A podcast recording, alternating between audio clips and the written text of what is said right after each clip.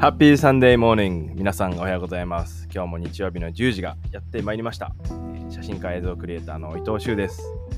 えーこのラジオではですね写真家として活動する僕の、えー日常の気づきだったりとかあと旅先での出来事あとは、まあ、仕事のことなんかを話しています。屋久島はですね今日はまあ今日という今日はというかここ最近ずっと晴れ間が続いていてもう梅雨もすっかり終わったようですね。皆さんの住んでる地域は天気どうでしょうかね？日曜日の朝晴れていることを願っています、えーつい先日のことなんですけどこの屋久島にとあるシンガーソングライターの方がいらっしゃって、えーまさに今夜ねその方のワンマンライブが行われるんですけどその方の名前が、えー竹森正幸さんっていう方でした。あの名前でピンとくる方も、まだあのちょっとピンとこないという方もいらっしゃるかもしれないですけどこの方あの僕と同じ仙台出身なんですよ。宮城県仙台市出身でで仙台の方はカラーボトルって言ったらすぐにわかるかなっていうぐらいね結構僕の世代でもインディーズでかなり名前をもうあの知らない人はいなかったような感じのバンドなんですけどそのボーカルの方が今はあのソロとして活動されてるんですね。で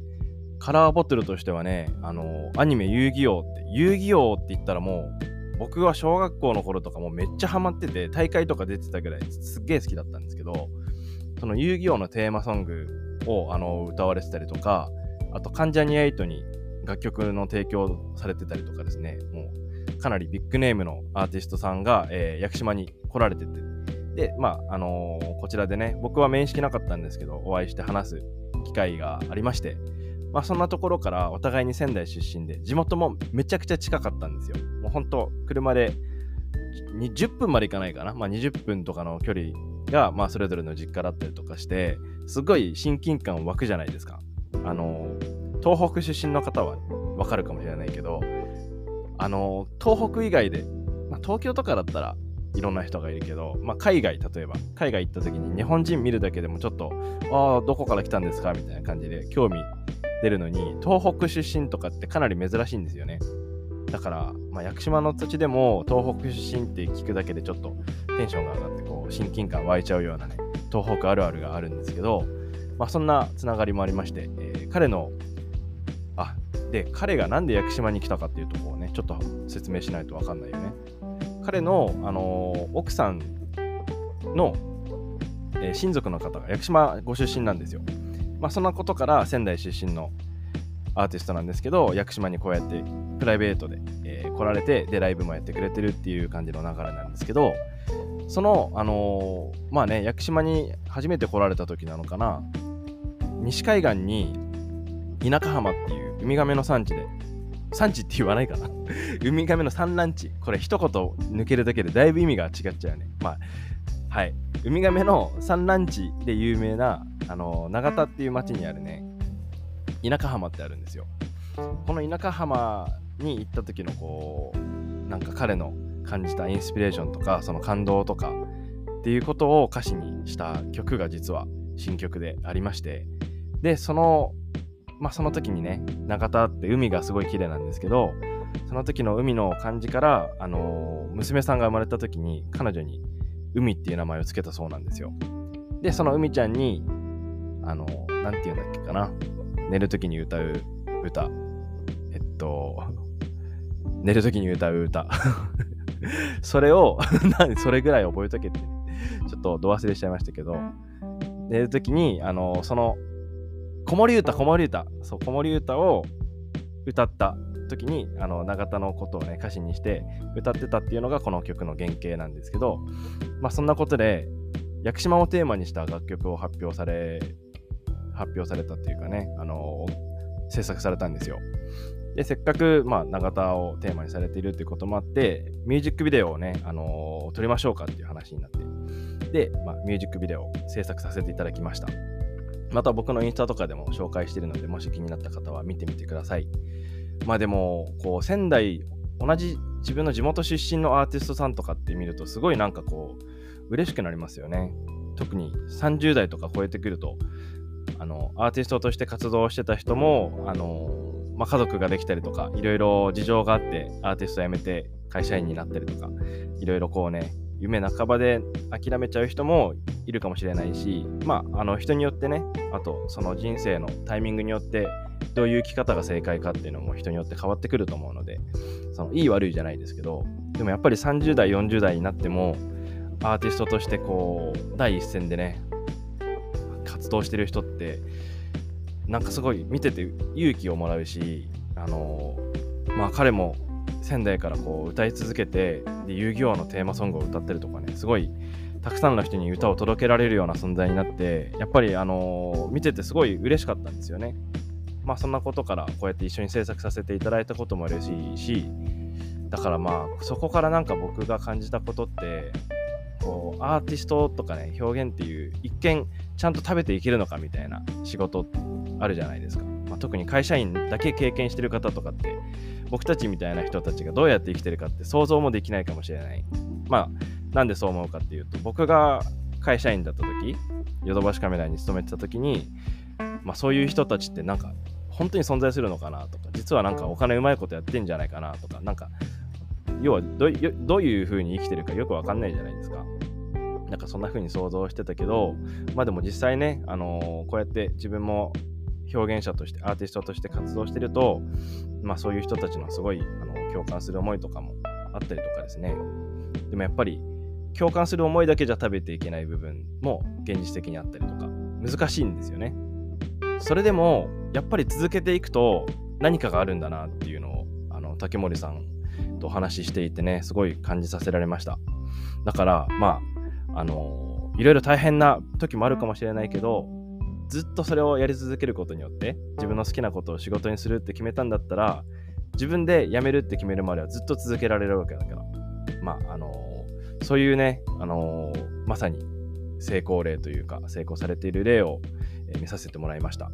まあそんなところから今日はえっとまあ僕の活動いろんな映像制作したりとか写真撮ったりとかまあ商業的な部分もあったりあと表現的な部分もあったりなんですけどその中でも特に写真展について話していこうと思います。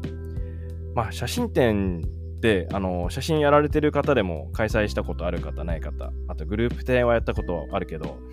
個人展はないとかねあのいろいろあると思うんですよで写真やってるからって全員が全員写真展やるっていうわけでもないと思うんですよねでもあの、まあ、僕の場合写真家としてのキャリアっていうのを写真展開催することから始まったんですよ。まあ一般的に見てこれがなんかどうなのかっていうのはわからないけど、まあスタジオカメラマンとかこう下積み時代とか自分の師匠を見つけてその人に弟子入りすることでいろいろ教わったりとかっていういろんなやり方があると思うんですけど、まあ、僕の場合はこの人っていうあのー、なんだろうなアシスタントをやるような師匠っていう方もいなかったしまあほとんどカメラの知識っていうのは YouTube とかあとオンラインの学校とかですね。そういうところで勉強をして、まあ、フリーランスになったんですけどいきなりフリーになってそんな仕事バンバン来るみたいなことも正直難しいですよね。だからあの何からやっていいか分かんなかったっていうところが正直なところなんだけどまあなんかニュージーランドに住んでて久々に日本に帰るってなってじゃあ日本の人たちにこのニュージーランドで自分が感じた感動とかを一緒に共有したいなっていうふうに思ったのがきっかけでまあ、写真展やりますって。で、写真展は1回作品を印刷しちゃえば、あとはあのいろんな会場でできるから、最初に企画したので、5箇所かな？日本5箇所で写真展やりますって言って、いろんなところを巡っていったんですよ。まあ、それが僕の、あの、一番写真家としての活動の始まりだったんですよね。で、なんか、あのー、まあ、これがどうだったかっていうとね、写真展って結構お金かかるんですよ、やるのに。まあ、プリント代だけでも多分10万、20万ってかかってくるし、まあ、作品の展示数とか大きさによってもっとかかってきたりとか、あとフレームをどうするかとか、えー、物販どうするかとかね、物販するにしても原価の分最初に大きくバンって支払わなきゃいけないから、まあ、写真集作りたいって言ったらまた何十万もしくはもう100万を超えてきたりとかっていう資金をあのどうやって集めようっていうところで僕はクラウドファンディングをさせてもらったりとかですねまあ、あの本当に今想像すると、もうちょっとこう、おとなしくスタートでもよかったのかなっていうふうに思ったりもするんですけど、やっぱりこう、エネルギーがあるね、もっと5年前の若かった頃は、まあ、それができたんですよね。クラウドファンディングやって、自分がこんなことやりたいから応援してくださいって言って、まあ、資金を募って、もう本当、自分のやりたいことをただやるだけだったんですけど、まあ、そんなところから写真展スタートしてみて、で、なんかまあ、そんなスタートだったので、2年目、3年目、4年目で、今年5年目、活動5年目なんですけど、5年目になっても写真展っていうものは自分にとってのすごい重要なキーワードになってるんですよ。で、なんでこんなに写真展をやるのか。あの、まあ、これから写真を仕事にしていきたい方とか、まあ、あとは今写真の仕事を実際にやってるけど、まあ、展示会やってみたいけど、展示会ってやる意味あるのかなみたいな。やってどんなことが起こるんだろうっていうふうに思ってる方がもしいたらですね、まあそういう方に届いたらいいなと思って自分の経験をシェアしたいなと思うんですけどね。なんかこう、もちろん初めての写真展、伊藤修、写真家伊藤修っていうことを誰も知らない時点で、もう本当に誰も知らない。だって自分で言い始めただけですからね。その時点で、そんなに何万円とか何十万円っていう金額を自分の写真につける勇気はなかったんですよ。だから当時ね、確か1枚5000円とかで販売してたかな。一番最初の写真展の時。まあそもそも値段もつけてなくて、でもあの来場していただいた方に「周さんこれ買うよ」って言ってくれてでとっさに出た金額が5000円とかだったと思うんですよ確かねまあそんな感じのスタートで正直写真展やったことによって収益がプラスになったっていう経験は最初の2年間はほぼほぼなかっただからやるたびに赤字になっていくってことだったんですけどでもそれを続けたことによってまあ一番なんだろうな一番って難しいけど得られたことっていうのが結局人とのつながりなんですよね。まあ、そこにもうその空間は全部自分の世界観自分の写真だけで飾られてる空間でそこに立つことによって自分は作家として見られるわけなんですよ。僕が初めて写真展やった時はなんか自分が作家であるとかっていう意識は全くなくですね自分の写真の発表会っていう意識でやったんだけど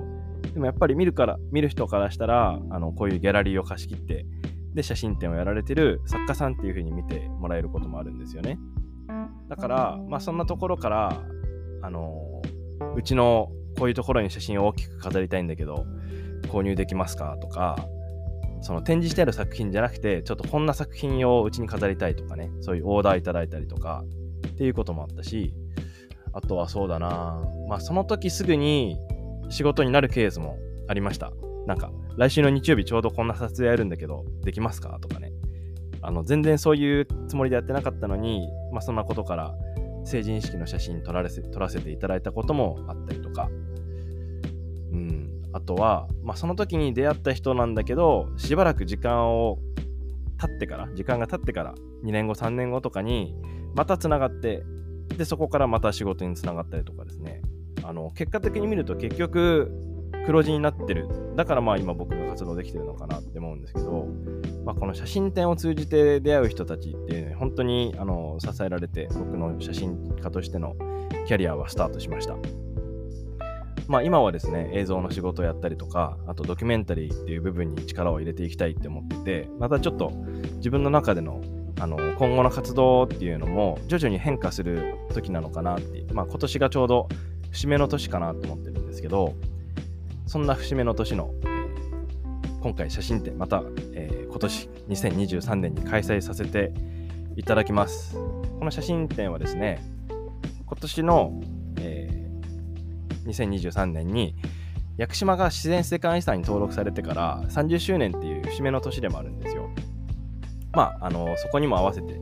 屋久島の今っていうものとあと僕が、表現する屋久島っていうものを見てもらいたいなっていう気持ちでですね屋久島をテーマにした展示会を8月の末から、10月にかけて東京と三島静岡県の三島とあとみなべ市っていう和歌山にあるんですけどみなべ市とあと福岡の糸島この4カ所で開催していきます。で今まさにその準備をしているところなんですけどね